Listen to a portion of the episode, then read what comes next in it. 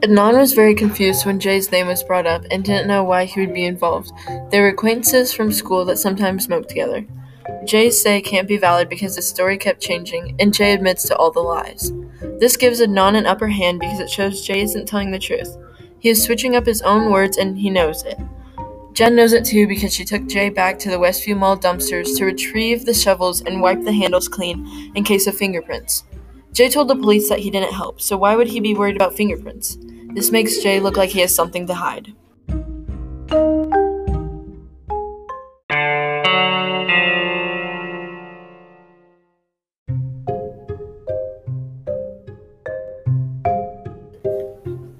Adnan was very confused when Jay's name was brought up and didn't know why he would be involved.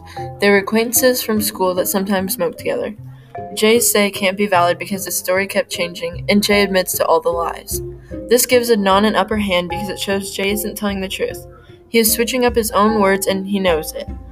Jen knows it too because she took Jay back to the Westview Mall dumpsters to retrieve the shovels and wipe the handles clean in case of fingerprints. Jay told the police that he didn't help, so why would he be worried about fingerprints? This makes Jay look like he has something to hide. Another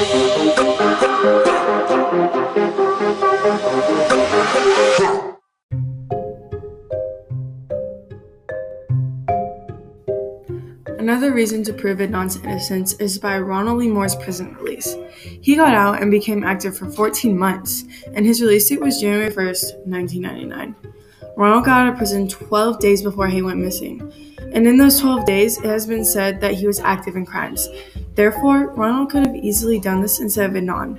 The question that can be asked is what makes more sense? That little 17 year old never been in trouble with the law, Adnan killed someone, or that Ronald Moore, rapist and murderer, that he killed someone. Now, this is just common sense by saying Adnan doesn't have the capability to kill someone, whereas Ronald has a criminal background and could easily do it again.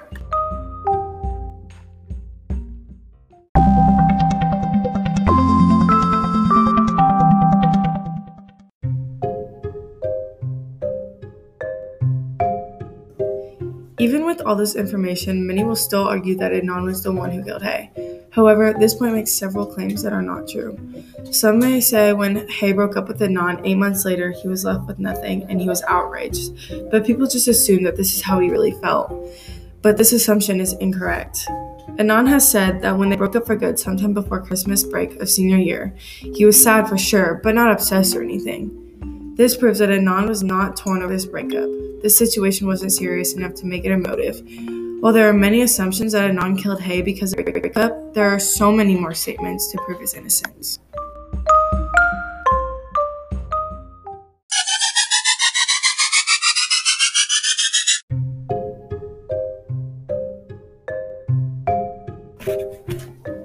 Adnan is innocent because he was confused about Jay's involvement and why his story was always changing, and Ronald Lee Moore makes a huge impact on this case because of his prison release.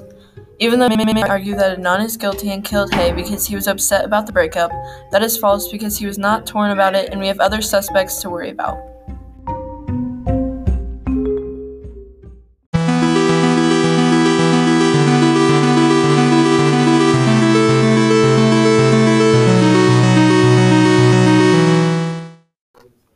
Until next time on Serial Response, this is Jaya And Jenna. clocking out.